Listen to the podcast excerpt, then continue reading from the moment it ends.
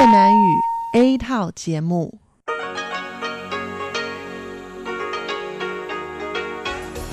Đây là Đài Phát thanh Quốc tế Đài Loan RTI.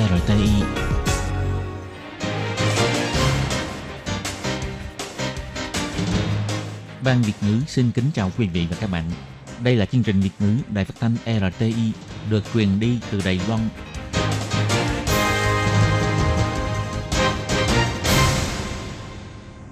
Các bạn thân mến, Hải Ly xin chào các bạn. Hôm nay thứ Bảy, ngày 28 tháng 12 năm 2019, tức ngày 2 tháng 12 âm lịch năm Kỷ Hợi. Hoan nghênh các bạn đến với chương trình phát thanh của Ban Việt ngữ, Đài Phát thanh Quốc tế Đài Loan RTI với các nội dung như sau. Mở đầu là bản tin thời sự Đài Loan, bài chuyên đề. Tiếp theo là các chuyên mục Tiếng Hoa cho mỗi ngày, theo dòng thời sự và sau cùng là chuyên mục Thế hệ trẻ Đài Loan. Để mở đầu cho chương trình, trước hết, Hải Ly xin mời các bạn theo dõi nội dung các tin tóm lược của bản tin thời sự Đài Loan hôm nay. Vườn Bách Thú Tân Trúc mở cửa trở lại, Tổng thống Thái Anh Văn hy vọng ký ức và triển vọng sẽ được truyền từ đời này qua đời khác. Sau 10 năm thảo luận đàm phán, lô sản phẩm ổi đầu tiên của Đài Loan đã lên đường sang Mỹ. Số lượng tuyển sinh năm học 2019-2020 của nhiều trường đại học của Đài Loan đạt dưới 60%, e rằng sẽ bị đưa vào danh sách cần phụ đạo cải thiện. Giá trị gói thầu 5G vượt 70 tỷ Đài tệ. Doanh nghiệp Đài Loan lo ngại giá trị gói thầu sẽ vượt 100 tỷ, kêu gọi hãy tỉnh táo. Từ ngày 1 tháng 1 năm 2020, cứu hộ xe cộ trên đường cao tốc sẽ được điều động bằng hệ thống công nghệ hóa. Dịch tả lợn châu Phi hoành hành, Việt Nam cầu cứu Mỹ và Hà Lan cùng hợp tác để sản xuất vaccine. Các bạn thân mến, và bây giờ Hải Ly xin mời các bạn theo dõi nội dung chi tiết của bản tin thời sự Đài Loan hôm nay. Sau 2 năm rưỡi được cải tạo với quy mô lớn, ngày 28 tháng 12, Vườn Bách Thú thành phố Tân Trúc đã mở cửa trở lại. Khi tới dự lễ cắt băng khánh thành, Tổng thống Thái Anh Văn cho biết Vườn Bách Thú Tân Trúc là ký ức chung của mọi người và là triển vọng của chính phủ, hy vọng sẽ được truyền từ đời này qua đời khác. Vườn Bách Thú Tân Trúc hiện là vườn bách thú lâu đời nhất của Đài Loan, vẫn hoạt động tại địa điểm ban đầu. Chính quyền thành phố Tân Trúc bỏ vốn đầu tư để triển khai kế hoạch tái sinh, sau khi đóng cửa để sửa sang từ ngày 29 tháng 2 năm 2017, nay bắt đầu mở cửa ra mắt trở lại. Sáng ngày 28 tháng 12, Vườn Bách Thú Tân Trúc tổ chức lễ khai mạc. Tổng thống Thái Anh Văn được mời cùng với thị trưởng thành phố Tân Trúc Lâm Chí Kiên, Ủy viên lập pháp Đảng Dân Tiến Kha Kiến Minh và Cố vấn Viện Hành Chính Trịnh Hoàng Huy cùng tiến hành cắt băng khánh thành để chứng kiến giây phút đầy ý nghĩa lịch sử này. Tổng thống Thái Anh Văn nói, những người làm chính trị thường là không thể hiện quá nhiều tình cảm qua nét mặt, nhưng qua vẻ xúc động hiện lên trên gương mặt của vị thị trưởng đầy năng lực và Ủy viên lập pháp Kha Kiến Minh là người rất lão luyện, thì có thể thấy được vườn bách thú có ý nghĩa quan trọng nhường nào trong lòng người dân Tân Trúc, hy vọng truyền từ đời này sang đời khác. Tổng thống cho biết, tạo ra niềm vui cho động vật và cảm giác hạnh phúc cho con trẻ là công lao của rất nhiều người. Cảm ơn tất cả những người tham dự vào kế hoạch cải tạo vườn Bách Thú Tân Trúc, đặc biệt là sự hỗ trợ khẳng khái của các doanh nghiệp về nguồn kinh phí, giúp cho toàn bộ kế hoạch đã có thể hoàn thành trong tình trạng nguồn lực của chính phủ không đủ. Cũng rất vui mừng khi Trung ương và địa phương có thể cùng hợp tác, biến ký ức trở thành viễn cảnh phát triển, tạo ra một vườn bách thú có triển vọng, ra mắt công chúng trở lại. Tổng thống Thái Anh Văn cũng cho biết, trong quá trình tiến hành cải tạo vườn bách thú, ông Lâm Chí Kiên có đưa bà vào tham quan. Ví dụ như tại khu nhà ở mới của Hà Mã Hippo có tên gọi là Hippo House, thấy được động vật sống tại đó trở nên thoải mái, tự tại. Tổng thống Thái Anh Văn cho biết thêm, tại vườn bách thú Tân Trúc cũng có rất nhiều thực vật, trong đó gồm có hàng ngàn cây cổ thụ. Đội ngũ công tác của chính quyền thành phố Tân Trúc đã điều tra tìm kiếm theo kiểu cuốn chiếu, và đã tiến hành lập sổ, bảo lưu 86% thực vật hiện có và trồng mới thêm 8%. Qua đó có thể thấy được thị trưởng Lâm Chí Kiên và đội ngũ công tác của chính quyền thành phố Tân Trúc rất có tâm.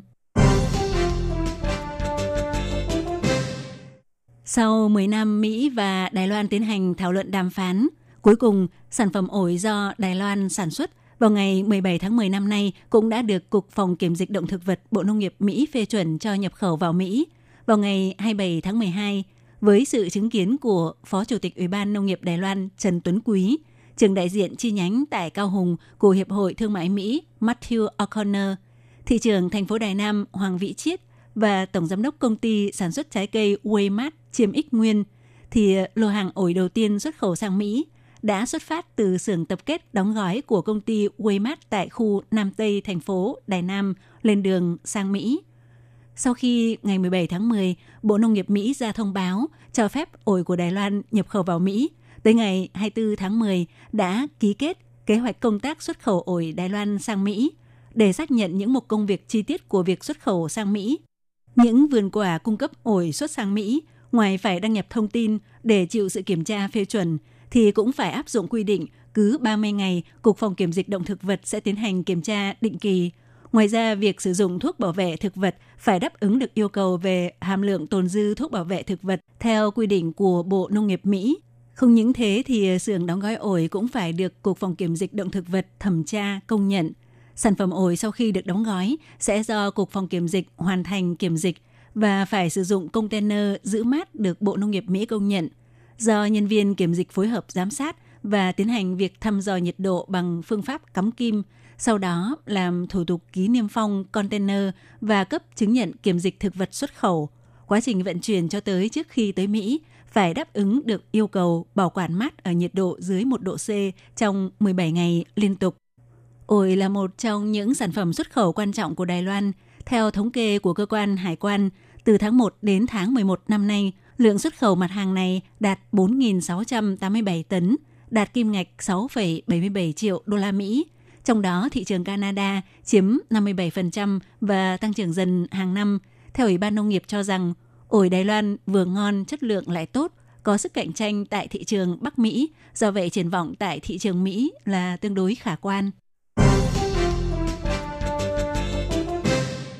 Xu hướng sinh con ít khiến nhiều trường đại học phải đối mặt với nguy cơ trong kinh doanh. Vào ngày 27 tháng 12, Bộ Giáo dục Đài Loan công bố tỷ lệ đăng ký nhập học của sinh viên mới năm học 2019-2020 của khối trường đại học. Qua đó cho thấy có nhiều trường đại học tỷ lệ tuyển sinh đạt dưới 60%, e rằng sẽ bị đưa vào danh sách cần phụ đạo cải thiện. Theo quy định của Nguyên tắc thực hiện, Bộ Giáo dục phụ đạo các trường cao đẳng đại học tư thục cải thiện và ngừng tuyển sinh. Theo đó, những trường trong vòng 2 năm có tỷ lệ tuyển sinh đạt dưới 60% sau khi được Bộ Giáo dục xem xét đánh giá và nhận định là trường cần đưa vào phương án phụ đạo đặc biệt, yêu cầu đưa ra kế hoạch cải thiện sẽ tùy thuộc vào mức độ tình tiết nặng nhẹ để tiến hành ngưng một phần hoặc toàn bộ khoản kinh phí khích lệ hỗ trợ và ngừng chiêu sinh một phần hoặc toàn bộ mọi chương trình đào tạo. Bắt đầu từ năm nay sẽ tăng thêm cơ chế cảnh báo trước. Theo đó, những trường học có tỷ lệ học sinh mới đăng ký nhập học dưới 60% thì sẽ được đưa vào danh sách cảnh báo trước để nhắc nhở các trường này phải sớm triển khai biện pháp cải thiện.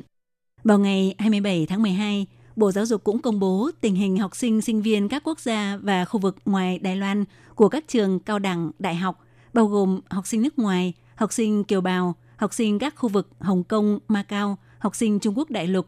Theo thống kê mới nhất của Bộ Giáo dục, các trường đại học công lập có lượng tuyển sinh học sinh, sinh viên ngoài khu vực Đài Loan đông nhất, lần lượt là trường Đại học Đài Loan với 2.970 người, Đại học Quốc lập Thành Công 1.581 người, trường Đại học Sư phạm Đài Loan 1.476 người và trường Đại học Thanh Hoa 1.440 người.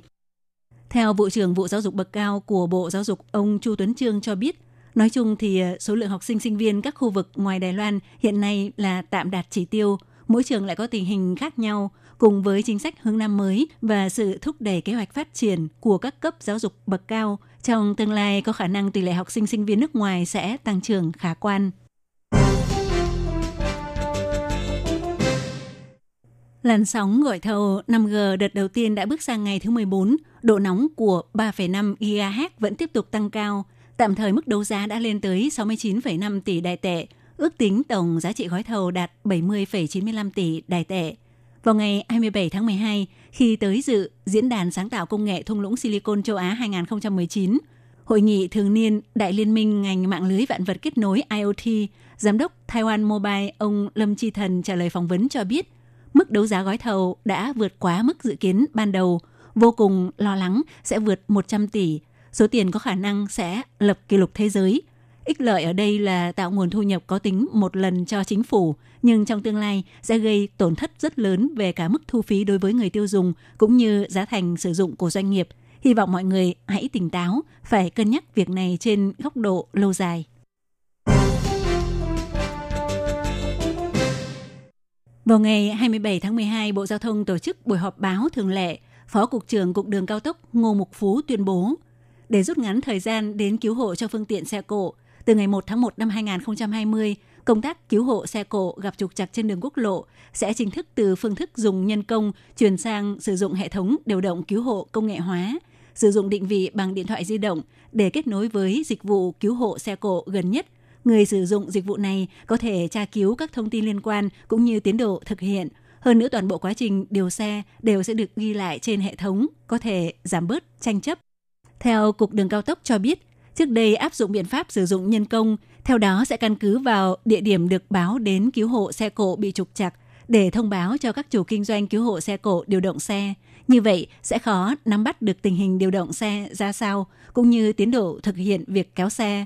Thì sau khi chuyển sang sử dụng hệ thống điều động công nghệ hóa, người sử dụng ngoài tiết kiệm được thời gian sẽ được hưởng nhiều tiện ích và rút ngắn được thời gian chờ đợi.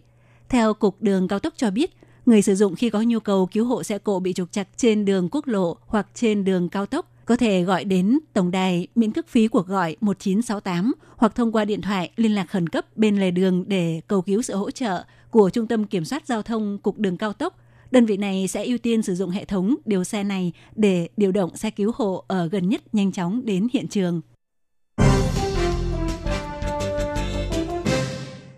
Tình hình dịch tả lợn châu Phi đang leo thang tại Việt Nam, gây ảnh hưởng nghiêm trọng đến ngành chăn nuôi lợn, gây khan hiếm nguồn cung thịt lợn trong nước.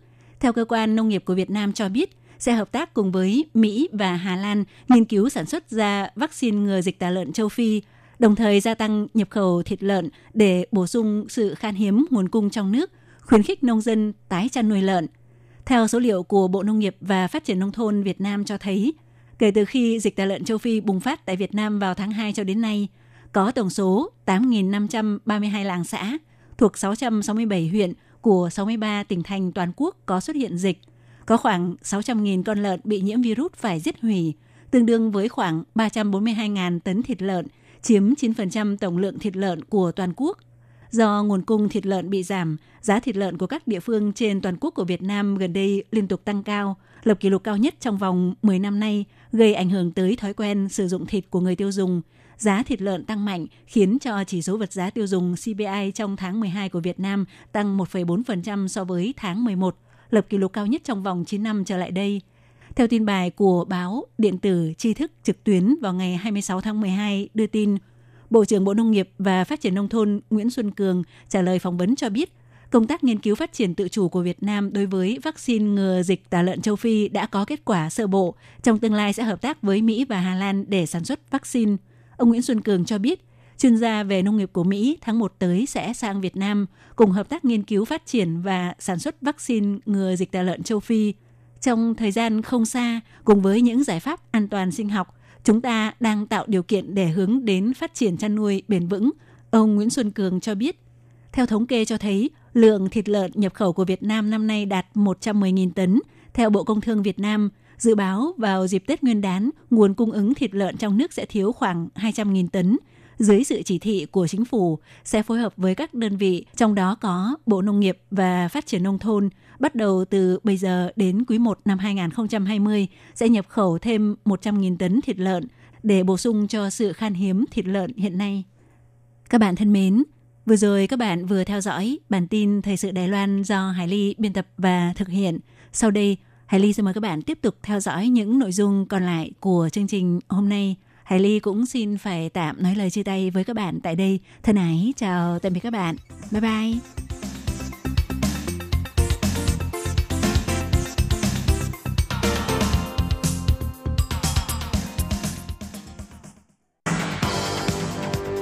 Đây là đài phát thanh quốc tế Đài Loan RTI, truyền thanh từ Đài Loan. Mời các bạn theo dõi bài chuyên đề hôm nay. Minh Hà xin kính chào quý vị và các bạn. Các bạn thân mến, hôm nay trong 5 phút chuyên đề, mời quý vị theo dõi bài viết nói chuyện các phụ huynh của 30 nước trên thế giới kêu gọi giới chuyên gia đàm phán khí hậu hãy làm tấm gương anh hùng cho trẻ em. Hội nghị về biến đổi khí hậu lần thứ 25 đã diễn ra tại Madrid, thủ đô Tây Ban Nha. Ngày 4 tháng 12, Tổng thư ký Mark Lukos phụ trách các vấn đề nhân đạo và cứu trợ khẩn cấp của Liên Hợp Quốc cho biết, đứng trước những rủi ro của biến đổi khí hậu và cuộc xung đột giữa các nước không ngừng gia tăng và kéo dài, khiến hơn 100 triệu người rất cần sự hỗ trợ khẩn cấp. Cho nên Liên Hiệp Quốc kêu gọi cộng đồng quốc tế đóng góp gần 29 tỷ đô la Mỹ để gây quỹ hỗ trợ. Theo Văn phòng điều phối các vấn đề nhân đạo công bố một báo cáo về tổng quan nhân đạo toàn cầu ước tính, năm 2020 trên toàn cầu có 168 triệu người cần được hỗ trợ khẩn cấp trên các lĩnh vực, bao gồm lương thực, thiết lập nơi che chở, bảo vệ và chăm sóc sức khỏe. Ông Lukos cho biết, số liệu này đến từ một bản ghi chép bắt đầu từ thời kỳ chiến tranh thế giới thứ hai cho tới thời kỳ hiện nay. Ông Lukos nêu ra, tiền quyên góp từ cộng đồng quốc tế vẫn phải tiếp tục tiến hành, lý do là những cú sốc xung quanh đang được kéo dài và tiếp diễn, thậm chí trở nên căng thẳng hơn. Ông Lukos chỉ ra, thái độ của những người nằm trong cuộc giao tranh hoàn toàn không coi trọng đến sự tồn tại của luật nhân đạo. Kết quả là làm cho người dân lâm vào cuộc xung đột càng ngày càng phải chịu đựng nỗi khổ của cảnh sống, vô gia cư, gây ra những tổn thương về tâm lý. Ngoài ra, những tấn công nhắm tới cơ sở nhà trường về vệ sinh y tế cũng liên tục gia tăng. Ông Lukos cũng nêu ra, do ảnh hưởng của biến đổi khí hậu dẫn tới việc xảy ra nhiều sự kiện thời tiết cực đoan, đặc biệt là thiên tai về hạn hán và bão lụt. Vì những sự kiện thiên tai này sẽ dẫn tới tình trạng nhân đạo khẩn cấp, mà sự thật tàn khốc là đối với hơn 100 triệu người trên thế giới mà nói, năm 2020 sẽ là một năm có cuộc sống vô cùng khó khăn.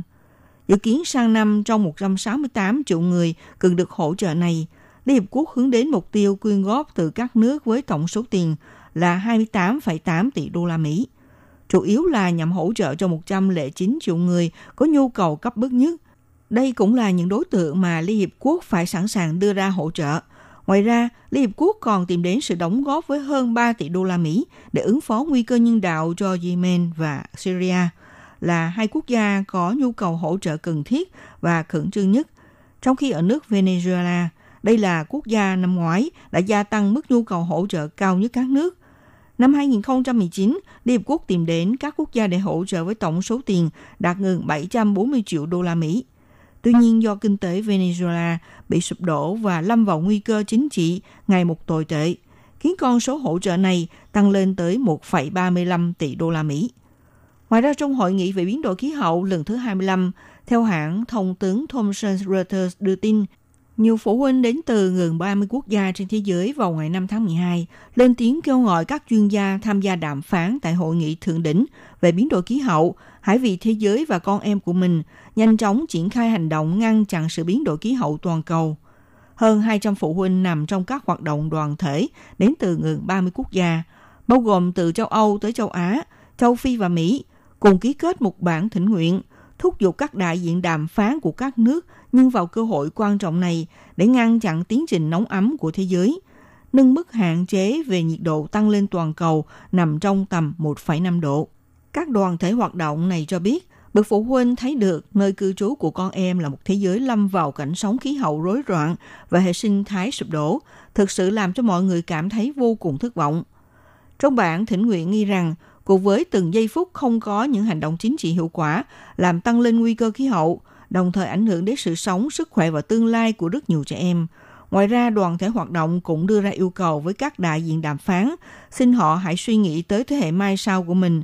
Trong bản thỉnh nguyện nêu ra, những vị đại diện này cũng là phụ huynh, do kỹ năng chuyên môn của họ mới có đủ năng lực trở thành tấm gương anh hùng chân chính trong thế giới trẻ em.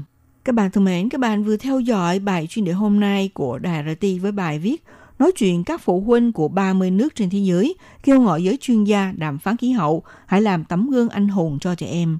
Bài viết này do Minh Hà biên tập và thực hiện. Xin cảm ơn sự theo dõi của quý vị.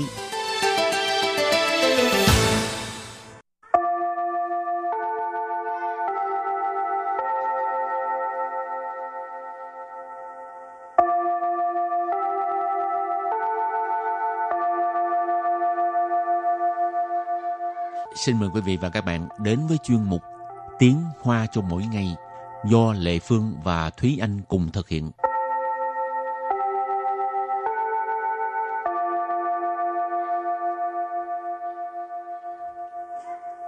Thúy Anh và Lệ Phương xin kính chào quý vị và các bạn. Chào mừng các bạn đến với chuyên mục Tiếng Hoa cho mỗi ngày ngày hôm nay. Mỗi lần mà sắp thiếu nước ha, là TV người ta thường giới thiệu những cái cách tiết kiệm nước mà Thúy Anh có bao giờ coi mấy cái đó không? Thực ra thì Thúy Anh cũng rất là ít xem TV, thành ra cũng không có biết là ở trên TV họ giới thiệu những cách tiết kiệm nước như thế nào. Nhưng mà Thúy Anh nghĩ là những cái này thì thường là sẽ được giáo dục từ khi mà mình còn học từ tiểu học. Cho nên trên cơ bản là chắc mọi người đều sẽ biết là nên tiết kiệm nước như thế nào. Nhưng mà chủ yếu là mình thực hiện cái việc đó trong đời sống của mình như thế nào thôi. Về cách đơn giản tiết kiệm nước của Thúy Anh là gì? Không uống nước. Không thể nào. Nhưng cách đơn giản nhất mà Thúy Anh cảm thấy là tiết kiệm nước là nhiều khi cái vòi nước á, các bạn nó sẽ rỉ cái nước hoặc là nó sẽ nhỏ giọt từ từ. Thì thường là Thúy Anh sẽ để ý là nó có bị như vậy hay không và vặn cho nó chặt lại cái vòi. Và cách tiết kiệm khác đương nhiên đó là đừng dùng quá nhiều nước. Hy vọng các bạn có những cách tiết kiệm nước rất là hay có thể chia sẻ cho Lê Phương với Thúy Anh ha. Rồi hôm nay mình học hai câu. Câu thứ nhất, nước mới nhỏ vậy làm sao rửa sạch được. Và câu thứ hai, nước là tài nguyên rất quý giá, không được lãng phí. Và sau đây chúng ta lắng nghe cô giáo đọc hai câu mẫu này bằng tiếng Hoa. 你水开那么小，哪冲得干净啊？ 水资源很珍贵，不可以浪费。 Thúy Anh xin giải thích câu mẫu số 1. 你水开那么小，哪冲得干净啊？ 你 ở đây là bạn. 水 là nước.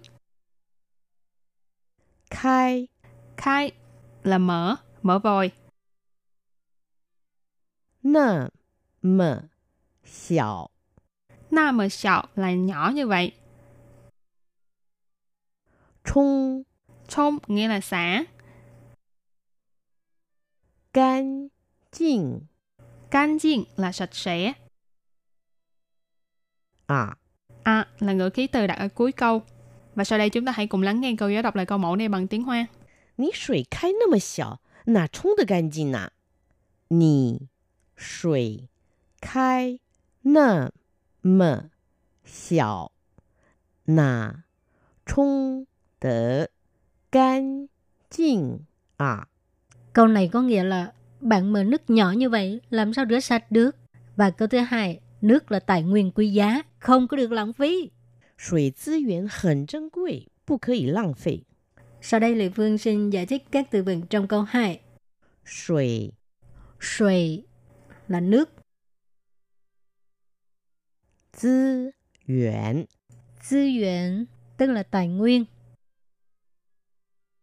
很珍贵 là quý giá ha, 很珍贵 là rất quý giá. 不可以 là không được. 浪费 có nghĩa là lãng phí. Và sau đây chúng ta lắng nghe cô giáo đọc câu mẫu này bằng tiếng Hoa. 水资源很珍贵，不可以浪费。 水资源很珍贵，不可以浪费. Câu vừa rồi là nước là tài nguyên rất quý giá, không được lãng phí. Và sau đây chúng ta hãy cùng đến với phần từ vựng mở rộng.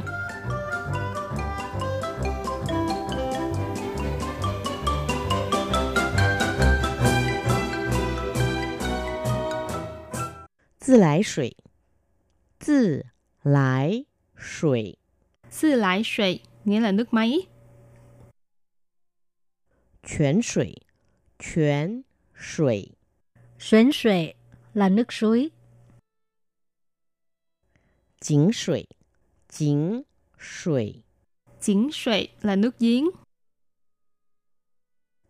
雨水 có nghĩa là nước mưa.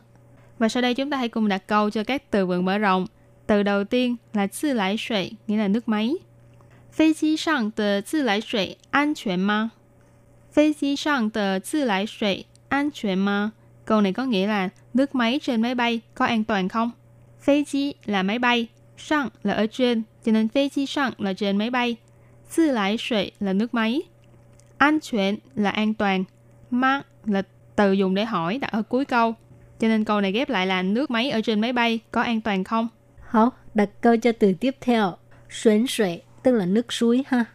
Xuân suy suy trữ, rú của hảo, pao de trà, chữ thơ biệt hảo hơ.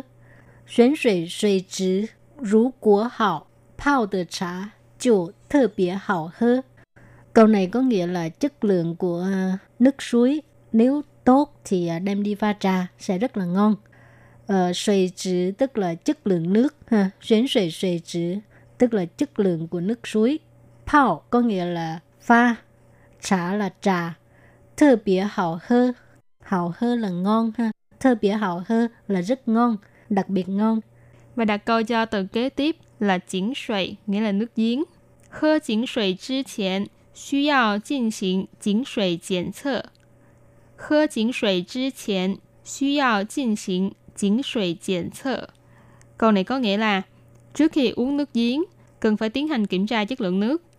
Giếng suy nãy mình có nói là nước giếng. Hơ giếng suy là uống nước giếng. Chứ chén là trước khi, cho nên hơ giếng suy chứ chén là trước khi uống nước giếng. Xu yào là cần phải. Jin xing là tiến hành. Kiểm tra là kiểm tra, xét nghiệm. Cho nên ở đây là kiểm tra xét nghiệm chất lượng của nước giếng. Họ đặt câu cho từ "雨水" có nghĩa là nước mưa ha. "雨水是人类生活中最重要的淡水资源." "雨水是人类生活中最重要的淡水资源." Câu này có nghĩa là nước mưa là nguồn nước ngọt quan trọng nhất trong đời sống con người. "雨水" tức là nước mưa. Rỉnh lây sinh hoạt trong tức là trong đời sống của con người, trong sinh hoạt của con người ha. Sinh hoạt có nghĩa là sinh hoạt, đời sống. Dây trọng yếu có nghĩa là quan trọng nhất. Tan suy là nước ngọt. Và sau đây chúng ta hãy cùng ôn tập lại hai câu mẫu của ngày hôm nay.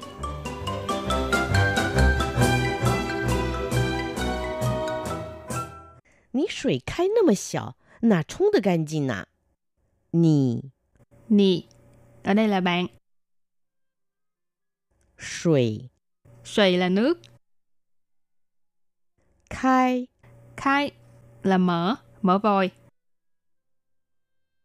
Nà mờ xiao. Nà mờ xiao là nhỏ như vậy. Chung. Chung nghĩa là xả. Gan jing.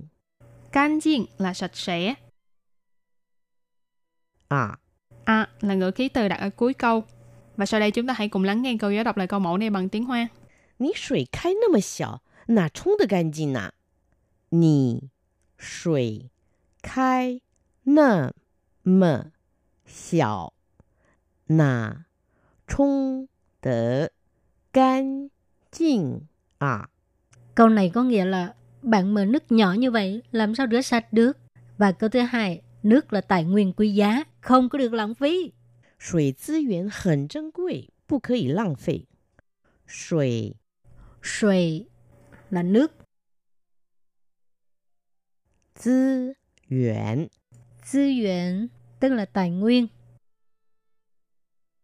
Hẳn trân quý. Hẳn trân quý là rất quý giá. Không có thể. Không có thể là không được. Lãng phí. Lãng phí có nghĩa là lãng phí. Và sau đây chúng ta lắng nghe cô giáo đọc câu mẫu này bằng tiếng Hoa. Sủy tư nguyên hẳn trân quý, không có thể lãng phí. Sủy tư nguyên hẳn trân quý, không có thể lãng phí. Câu vừa rồi là nước là tài nguyên rất quý giá, không được lãng phí. Hảo, các bạn thân mến, bài học hôm nay đến đây xin tạm chấm dứt. Cảm ơn các bạn đã đón nghe. Bye bye. Bye bye.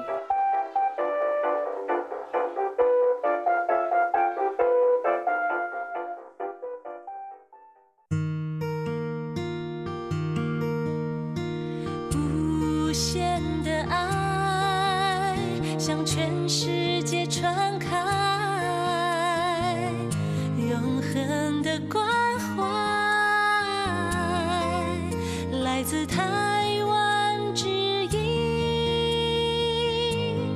RTI.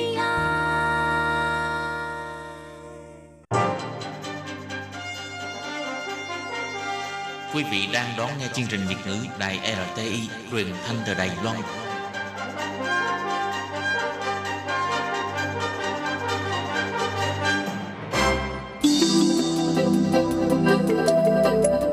Chào mừng quý vị đến với chuyên mục Theo dòng thời sự do Minh Hà thực hiện. Chuyên mục này sẽ giới thiệu những đề tài thú vị cùng những dòng thời sự và sự kiện nổi bật đang diễn ra tại Đài Loan.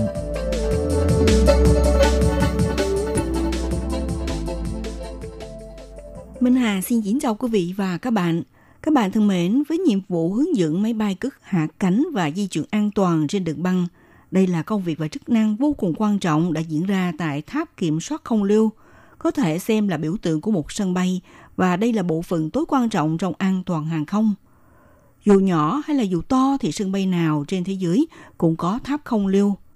Tháp đài kiểm soát không lưu được xây dựng tại sân bay quốc tế Đào Viên tại Đài Loan đã 40 năm, cuối cùng đã đến lúc công thành thân thoái, có thể ghi vào dòng lịch sử hàng không Đài Loan. Rồi tiếp đó bắt đầu từ ngày 16 tháng 12, một tháp kiểm soát không lưu cao vút và mới khánh thành được thay thế cho tháp cũ, đã xác định nối tiếp nhiệm vụ kiểm soát việc lưu thông của máy bay trong khu vực sân bay và vùng phụ cận sân bay, đảm bảo cho máy bay bay an toàn, điều hòa và hiệu quả từ lúc cất cánh đến khi hạ cánh cho sân bay quốc tế Đào Viên. Hàng năm có tới 260.000 chuyến bay cất và hạ cánh. Hơn thế nữa, khả năng kiểm soát của tháp mới này có thể phục vụ đến 400.000 lượt máy bay cất hạ cánh.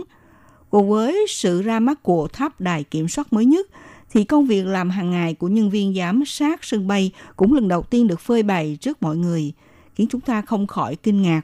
Thực tế, với một hệ thống tháp kiểm soát cao vút được coi như là lâu đài trên không trung, có thể ngắm nhìn trọn vẹn phong cảnh tuyệt đẹp ở xung quanh, nên thực sự thì bốn bề ngập tràn nguy hiểm. Trong chuyên mục Theo dòng thời sự hôm nay, Minh Hà sẽ giới thiệu đến các bạn bài viết về thai cụ đổi mới của tháp kiểm soát không lưu tại sân bay quốc tế Đào Viên, tìm hiểu kiếp trực điều hành thường nhật của kiểm soát viên không lưu tại Taipei Tower, tức là một tháp đài kiểm soát sân bay Đào Viên hàng ngày đã đón tiếp 260.000 lượt máy bay cất và hạ cánh. Và bây giờ mời các bạn cùng đón nghe đề tài thú vị này nhé.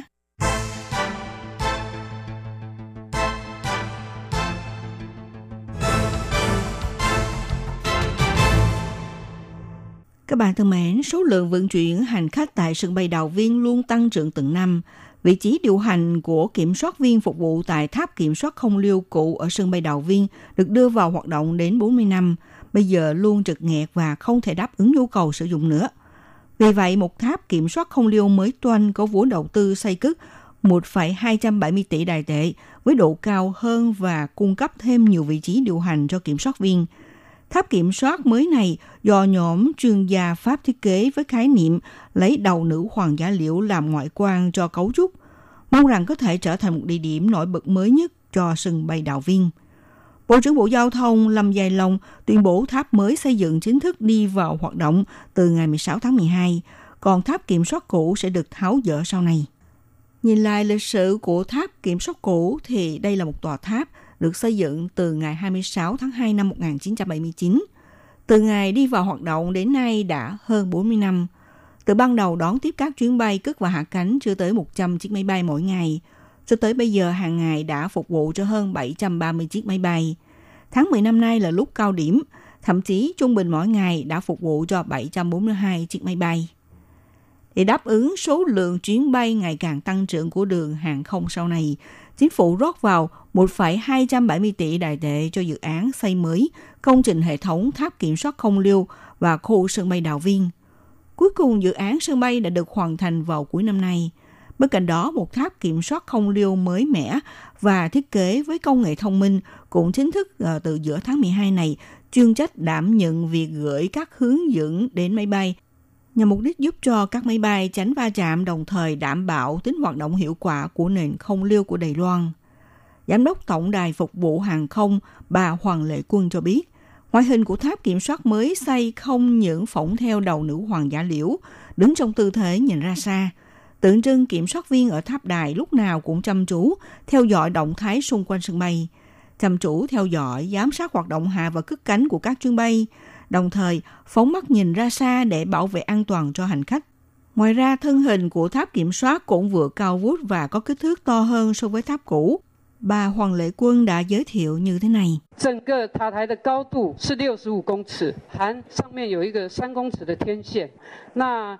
Chiều cao của toàn bộ tháp kiểm soát là 65 mét, bao gồm dây anten 3 mét được lắp trên cao. Độ cao này đã tăng gấp 1,4 lần so với tháp cũ chỉ có chiều cao 46 mét. Như vậy thì sẽ cung cấp cho công việc kiểm soát hàng không của chúng tôi và công tác quan trắc khí tượng ở một mức độ cao hơn nữa. Bên cạnh là một tầm nhìn mở rộng và tốt hơn. Ngoài ra, trên tầng 10, nơi đỉnh tháp cao nhất là phòng tác nghiệp kiểm soát hàng không, có đường kính 14 mét, chiếm diện tích tăng gấp 2,5 lần so với tòa tháp cũ. Vì vậy, trong tháp mới có sức chứa với nhiều vị trí và thiết bị cho công việc kiểm soát. Một tháp kiểm soát không liêu cao vút, thoáng nghe như là rất đơn giản, thế nhưng trong này lại ẩn chứa một từ khóa mấu chốt. Nó sẽ bảo vệ an toàn hàng không cho máy bay. Các bạn có thể mường tượng, với một chỉ lệnh của kiểm soát viên không liêu phát ra liên quan đến hàng trăm sinh mạng, đến khối tài sản hàng nghìn tỷ đồng. Trên màn hình radar, chỉ một chấm nhỏ có vấn đề là đã quá đủ. Ông Viên Thanh Kiện, trưởng phụ trách quản lý tháp đài kiểm soát tiếp cận Đài Bắc cho biết, tháp cũ và tháp mới đang nằm ở vị trí đường băng phía Nam và phía Bắc, nhà ga T1 và T2. Cùng với công trình lần lượt xây cước ở nhà ga T1 và nhà ga T2, cộng thêm dự án khởi công xây dựng tháp đài mới, khiến cho tầm nhìn của tháp đài cũ bị che khuất. Thực tế là không thể theo dõi một cách toàn diện các chiếc máy bay hạ cánh gần nơi nhà ga hay là bãi đỗ máy bay nằm phía sau tháp mới. Thế nên chỉ có thể dựa vào những chiếc camera được dựng ở bốn phía để bù đắp vào những điểm mù không theo dõi và giám sát được. Để xác nhận thêm sự an toàn bay cũng khiến cho hiệu quả kiểm soát hàng không không thể đề cao. Chính vì vậy, ông Viên Tịnh Kiên nhấn mạnh, cho dù bỏ ra ngàn vàng cũng khó mà tìm được một tầm nhìn tuyệt vời đến thế. Ông nói,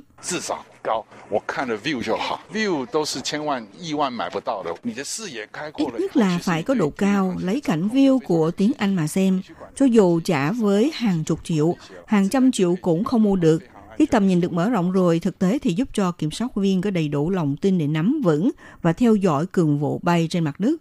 Trong công việc kiểm soát máy bay, ít ra sẽ khiến mọi người cảm thấy vui vẻ và rất tự nhiên có thể cung cấp dịch vụ bay an toàn và đảm bảo hơn. Ngoài ra, đường kính của tháp đài cũ chỉ có 9 mét. Khi chấp hành nhiệm vụ, chỉ có thể chứa 4 chỗ ngồi cho kiểm soát viên theo dõi giám sát. Hơn thế nữa, toàn bộ đều tập trung ở một bên, còn một bên khác thì do nhân viên trực ca sẵn sàng ở bên cạnh để luân phiên thay ca. Tổng cộng là 7 người. Toàn bộ đều tập trung trong một không gian trực hẹp. Vả lại còn phải làm việc trong suốt 12 giờ đồng hồ. Khi mà leo lên tháp đài còn phải đi qua chiếc cầu thang hình xoắn ốc chỉ đủ không gian cho một người đi qua. Chính vì vậy, đừng nói chi là phóng viên kể cả bộ trưởng cũng chưa từng đến đây lần nào. Bởi vì thực sự là quá ư là chật hẹp. Ông Viên Tịnh Kiên cho biết. Với một tháp kiểm soát không liêu có diện tích đủ lớn sẽ đem lại cho chúng ta những lợi ích gì? Bây giờ thì chúng ta có thể thấy được chỗ ngồi của kiểm soát viên phụ trách kiểm soát và quản lý tình hình cất và hạ cánh của máy bay. Chúng tôi ngồi đó là chỗ ngồi kiểm soát sân bay. Hiện nay chỉ có một kiểm soát viên làm việc ở đó, nhưng thực ra anh ấy chịu áp lực vô cùng lớn và căng thẳng, vì anh ấy một lúc phải theo dõi đường băng ở hai phía Nam và phía Bắc. Còn trước đây thì trong tòa tháp cũ thì không có một không gian nào cả. Sau này ở tòa tháp mới có thể rất nhanh vào cuối năm 2020, thậm chí là vào khoảng năm 2021, chúng tôi sẽ phân chia vị trí chỗ ngồi kiểm soát sân bay la làm hai phía kiểm soát sân bay theo hướng phía Nam và phía Bắc. Như thế thì sẽ tạo phương tiện cho kiểm soát viên có thể chăm chú nhìn và theo dõi đường băng phía Bắc hay là đường băng phía Nam.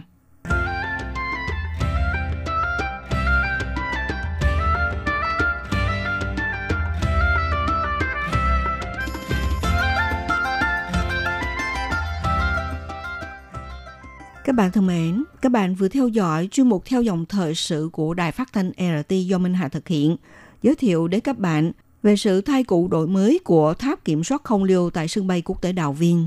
Sau khi được ông Viên Tịnh Kiện, trưởng phụ trách quản lý tháp đài kiểm soát tiếp cận Đài Bắc giới thiệu về những phương tiện thực tế trên tháp đài kiểm soát không liêu, Tuy nhiên, điều quan trọng nhất là trước đây trước mặt của các kiểm soát viên đều bố trí các loại hình thiết bị khác nhau, bao gồm vô tuyến điện, hệ thống tính toán tốc độ gió, hướng gió và gió đất ở mức thấp, thông tin các chuyến bay, radar và thiết bị hướng dẫn hàng không v.v. Trên bàn vô cùng là rối bời. Kiểm soát viên giống như là một con bạch tuộc có nhiều tay chân, đôi khi phải tắt đi hay là chuyển đổi hệ thống, qua đó để phát ra các chỉ lệnh. Còn bây giờ, tại tòa tháp kiểm soát không lưu mới khánh thành thì phỏng theo sân bay Paris Charles de Gaulle ở Pháp, sử dụng hệ thống tự động hóa do doanh nghiệp Thụy Điển thiết kế. Sau khi cho tích hợp 15 bộ hệ thống, thì trước mặt kiểm soát viên chỉ cần đặt một dàn vi tính cỡ lớn và 2 dàn điện thoại vô tuyến dùng để nói chuyện với phi công và nhân viên phụ trách cần vụ nơi mặt nước là có thể thoải mái hoàn thành nhiệm vụ điều hòa và chỉ huy. Bà Hoàng Lệ Quân, Giám đốc Tổng đài Phục vụ Hàng không cho biết như thế này.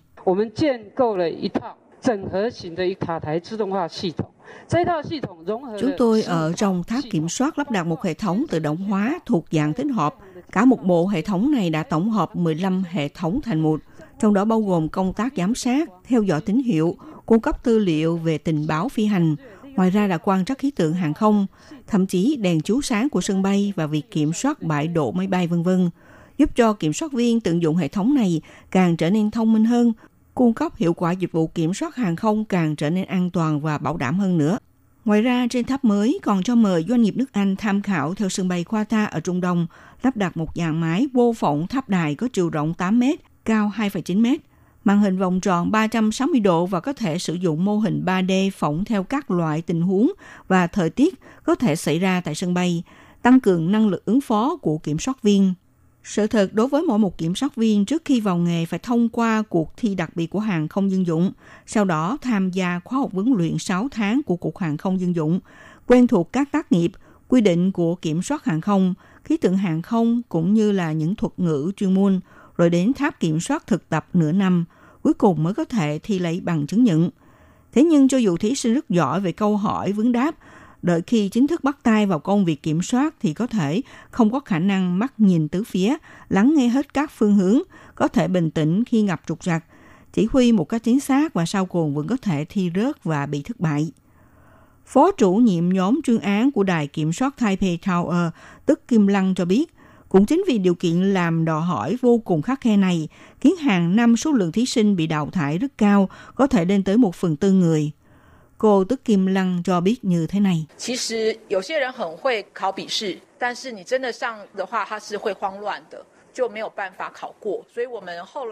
Thực ra có nhiều thí sinh rất giỏi trong việc trả lời câu hỏi trên giấy. Tuy nhiên khi thực sự thi vào rồi, họ vẫn có thể căng thẳng và bắt đầu làm rối lên khi lao vào tác nghiệp, thì không thể vượt qua được kỳ thi. Vì vậy sau này thì chúng tôi cũng sẽ cho người thi rớt nếu thực sự không vượt qua cuộc thi thực tập. Bởi vì dù sao nghề làm này không phải là trò chơi nói đùa. Khi đặt trước nhân cách của thí sinh không thích hợp làm kiểm soát viên vì họ phải thật nhanh xử lý mọi sự việc. Khi phi công nói chuyện với bạn thì bạn phải nhanh chóng bấm nút kênh phát sóng, sử dụng micro vô tuyến đối thoại với phi công.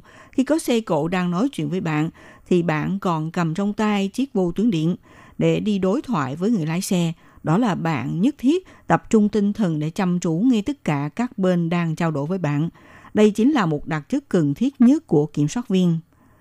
Do đó, để trở thành một kiểm soát viên giỏi thì nhất thiết cần đến đặc chất và khả năng chuyên môn như trên. Mặc dù lương trả cho kiểm soát viên không lưu rất cao nhưng cũng thật khó khăn để đào tạo ra một nhân tài giỏi. Dẫu vậy, Viện Hành Chính cũng đưa ra quy định thời gian làm việc của kiểm soát viên không lưu là 162 tiếng đồng hồ mỗi tháng. Tuy nhiên, cho đến nay, trên khắp Đài Loan có hơn 330 kiểm soát viên có thời gian làm việc hàng tháng đều đạt 200 giờ đồng hồ. Đây cũng là một công việc được gọi là ba cao của kiểm soát viên không lưu, tức là trả lương cao, chịu áp lực cao và làm việc với thời gian rất là cao. Các bạn thân mến, chuyên mục theo dòng thời sự hôm nay đến đây cũng xin được tạm dừng. Minh Hà xin kính chào tạm các bạn. Hẹn gặp các bạn vào buổi phát kỳ sau.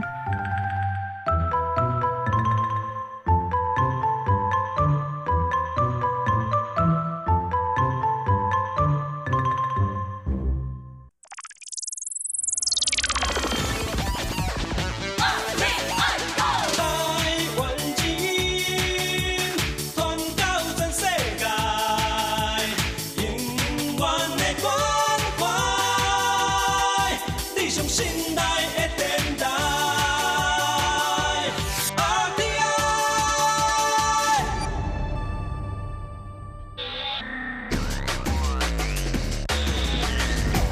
Quý vị đang đón nghe chương trình Việt ngữ tại RTI truyền thanh từ Đài Loan.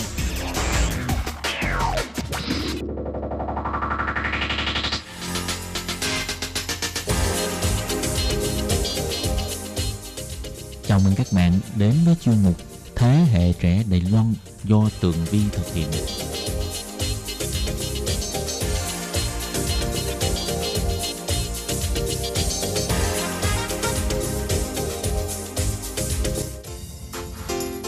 Hello, chúng ta lại gặp nhau trong chuyên mục Thế hệ trẻ Đài Loan. Thưa các bạn, chuyên mục ngày hôm nay, Tường Vi muốn giới thiệu với các bạn về một trò chơi cũng như là một xu hướng mới của giới trẻ Đài Loan. Đó chính là trò chơi board game hay còn gọi là trò chơi bàn cờ. Đây có thể nói là một món ăn tinh thần mới đầy hấp dẫn của giới trẻ Đài Loan. Và bây giờ thì xin mời các bạn cùng theo dõi nhé.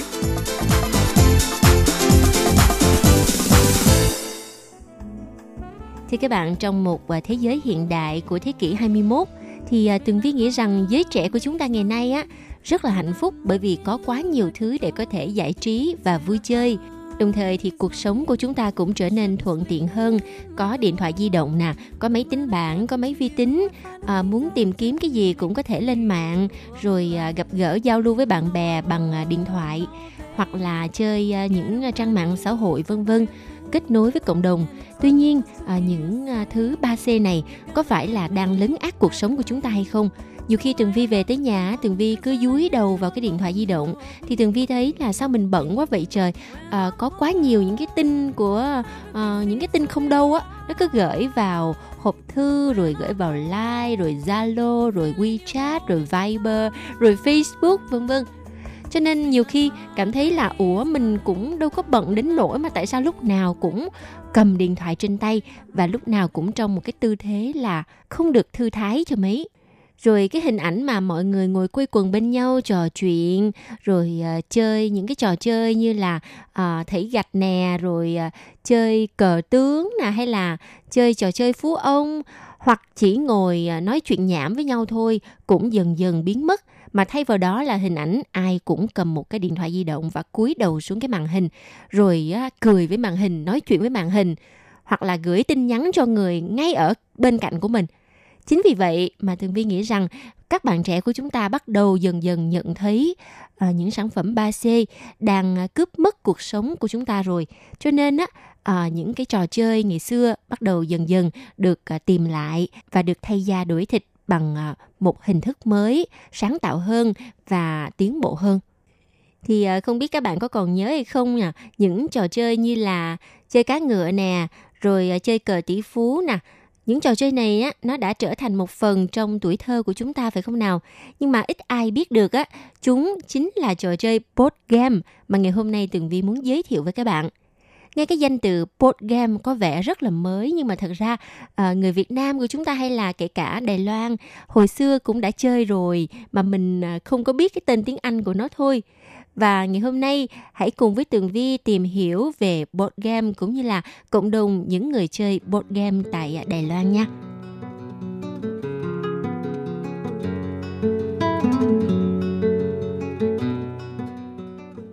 Vâng thưa các bạn, trong chúng ta thì ai cũng có những đam mê riêng hay là những sở thích khác nhau trong cuộc sống. Bên cạnh những thú chơi đã trở nên phổ biến và cũng có phần bão hòa như hiện nay, chẳng hạn như là Tường Vi có nhắc tới là điện thoại nè, hay là phần cứng, rồi có người thì mê thời trang, giày dép quần áo, có người thì mê chụp ảnh v.v. Bên cạnh đó đã có một trào lưu mới nổi và được giới trẻ Đài Loan đón nhận rất là tích cực, đó chính là board game. Thì đầu tiên Tường Vi xin được giới thiệu về hình thức trò chơi board game là như thế nào.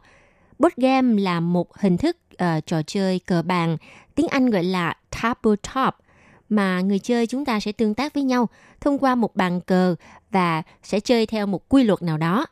Thì có trò chơi sẽ mang tính chất chiến thuật, có trò thì chỉ hướng về khả năng may mắn của người chơi. Và board game có thể được chơi bằng những vật dụng đi kèm như là những lá bài nè, hay là con xí ngầu, quân cờ v.v. để mà hỗ trợ cho cuộc chơi. Đồng thời, mỗi trò chơi sẽ có một độ khó dễ khác nhau. Nó từ đơn giản tới phức tạp nè, và cũng phù hợp với tùy đối tượng lứa tuổi. Như tụi mình lúc mà hồi nhỏ thì chơi bò cua cá cọp á, rất đơn giản, lấy cái viên xí ngầu, cái này là nhắm tới cái sự may mắn của người chơi. Còn chơi cờ phú ông thì phải suy nghĩ chút xíu, nhưng mà cũng thích hợp cho các bạn ở lứa tuổi tiểu học. Và nếu như mà những trò chơi có nội dung hơi hại não chút xíu thì người chơi muốn chiến thắng đòi hỏi cần phải có những kỹ năng phân tích tình huống nè, rồi tạo chiến thuật, rồi phải biết phán đoán, và đôi lúc cũng không thể thiếu sự may mắn. Đôi khi người chơi cũng cần phải sử dụng khả năng thuyết phục, hay còn gọi là khả năng bà tám chém gió của mình, để mà hướng những người chơi khác đi theo những gì mà mình đã đặt ra. Và khi chúng ta nhắc tới board game thì cũng có một trò chơi khá là nổi tiếng trên toàn thế giới và giới trẻ Đài Loan cũng rất là yêu thích, đó là trò chơi ma sói. Mình phải đóng vai dân làng để tìm ra những tên ma sói đang ẩn nấp. Nếu không thì sau mỗi đêm những tên ma sói này sẽ thức dậy rồi ăn thịt từng người một.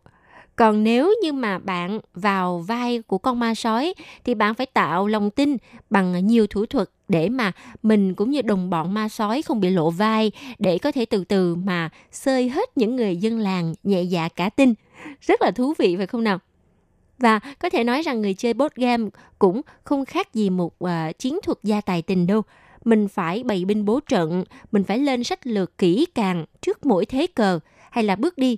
Vì nếu mà có chút sai lệch thì sẽ khiến cho trận diện thay đổi hoàn toàn. Đôi lúc cũng có nhiều loại game mà mình phải nhờ vào khả năng may mắn trời cho để đổ được những cái quân xí ngầu điểm cao hay là bốc được những lá bài cần thiết. Nếu như những ai đã từng chơi board game thì biết rằng board game là một trò chơi vô cùng thú vị. Vì hầu hết mọi người cứ tưởng những người chơi đều là những người mọt sách, không phải đâu nha. Thực sự cộng đồng board game rất là vui nhộn và gần gũi, bởi vì board game không phân biệt già, trẻ, gái, trai, ai ai cũng đều phù hợp để mà chơi board game. Và đó cũng là một phần lý do mà board game có nhiều thể loại phù hợp với tập thể như là gia đình, hội nhóm bạn bè, rất là thích hợp được sử dụng chơi trong dịp lễ Tết khi mà gia đình quây quần bên nhau. Và các bạn biết không, trong thời gian gần đây, Đài Loan rất là nhiệt huyết trong việc sáng tạo ra board game Made in Taiwan. Mỗi một năm, Đài Loan sáng tạo ra hơn 100 trò chơi board game, và các đoàn thể cơ quan họ còn thậm chí là lựa chọn board game để mà làm nhịp cầu trao đổi với xã hội, hoặc những công ty kinh doanh thì họ sẽ thông qua những trò chơi board game để mà đào tạo cái kỹ năng đàm phán cho nhân viên, cũng như là nuôi dưỡng nguồn cảm hứng khởi nghiệp. Và chủ đề trong các trò chơi board game của Đài Loan rất là đa dạng, phong phú, mà lại mang tính giải trí cao cũng như là có giá trị sưu tầm. Điều này cũng đã thể hiện động lực mới trong ngành sáng tạo văn hóa của Đài Loan đó các bạn. Rồi kể lại những năm mà board game mới bắt đầu có sự phát triển mới ở Đài Loan thì trong thời điểm đó thị trường board game của Đài Loan chủ yếu đều là các trò chơi nhập từ châu Âu. Khi mà chúng ta dạo quanh các cửa hàng board game thì hầu như không nhìn thấy bóng dáng của board game Đài Loan sáng tạo. Thì nhóm những bạn trẻ mà yêu thích board game, người ta mới bắt đầu đặt ra một câu hỏi là vì sao những trò board game hay cũng như nổi tiếng đều là tác phẩm của nước ngoài, và phải chăng Đài Loan cũng có thể thiết kế ra những trò chơi board game thú vị? Nhưng mà làm cách nào để mà hiện thực hóa ý tưởng đó cũng là một thách thức đối với các nhà thiết kế board game. Thì lúc đó có một tay chơi board game lão làng với nickname là Smooth. Anh đã kêu gọi vài người bạn có cùng sở thích với mình. Rồi vào tháng 4 năm 2012, lần đầu tiên anh đã cho tổ chức một buổi giao lưu thử nghiệm board game tại thành phố Đài Bắc. Và anh Smooth đã lên mạng rồi kêu gọi những người có hứng thú với cái mảng thiết kế board game này nên mang theo tác phẩm của mình để đến và thảo luận cũng như là thử nghiệm. Và ngoài thông qua quá trình thử nghiệm thì cũng có thể giúp cho trò chơi trở nên hoàn thiện hơn, mà còn tạo cơ hội cho mọi người có cơ hội chia sẻ tài nguyên, cùng xây dựng ý tưởng và kế hoạch tương lai cho board game của Đài Loan. Chính điều này đã đóng một vai trò mấu chốt trong quá trình phát triển board game Đài Loan trong những năm thời kỳ đầu đó các bạn. Thế là từ năm 2012 ha, các buổi họp mặt giao lưu thử nghiệm được tổ chức cố định mỗi tháng một lần và liên tục trong 7 năm. Anh Smooth chia sẻ rằng hồi đó trong số những cái thành viên mà tham gia vào buổi họp mặt đầu tiên có rất nhiều người đều là lính mới, không có kinh nghiệm xuất bản board game gì đâu. Nhưng mà mọi người dần dần tiến bộ nhờ vào bầu nhiệt huyết sáng tạo board game. Và giờ đây thì những người đó đã trở thành những thành viên nòng cốt của những nhà xuất bản trò chơi Internet như là Mo Ideas, Imperus F4. Và cho đến nay thì họ vẫn kiên trì theo đuổi con đường sáng tạo board game của mình. Nhân đây thì Tường Vi cũng giới thiệu luôn với các bạn quá trình để mà cho ra đời một trò chơi board game là như thế nào. Thường ha, một trò chơi board game phải trải qua một giai đoạn là mình phải lên ý tưởng nè, rồi mình sản xuất game sample, có nghĩa là làm một cái game thử, rồi mình đưa đi thử nghiệm, rồi phải sửa đổi, sau đó mới xuất bản và phải tham gia những triển lãm rồi bắt đầu đưa lên sàn tiếp thị quảng bá. Nhưng mà vào thời điểm đó ha, đột ngột có một board game tên là The Wonderful Island được xuất bản vào năm 2013 đã tạo ra một phương hướng sáng tạo mới cho board game của Đài Loan. Và cái board game này nó mang tính chính trị nha các bạn. Người mà sản xuất ra board game này đã nhắm vào nhu cầu giải tỏa tâm trạng chán nản, mệt mỏi của các bạn trẻ khi mà suốt ngày trên TV phải đối diện với những trận đấu khẩu của các nhân vật chính trị, hoặc là hiện tượng những nhân vật chính trị đó nói thì rất là hay nhưng mà khi lên làm chức vụ rồi thì lại không giúp ích được gì cho đất nước. Thế là nhà thiết kế Ngũ Bác Dương là người đã thiết kế ra board game The Wonderful Island, đã lấy ý tưởng từ những nghị đề bầu cử quen thuộc nhất của người dân Đài Loan để mà sản xuất ra trò chơi này.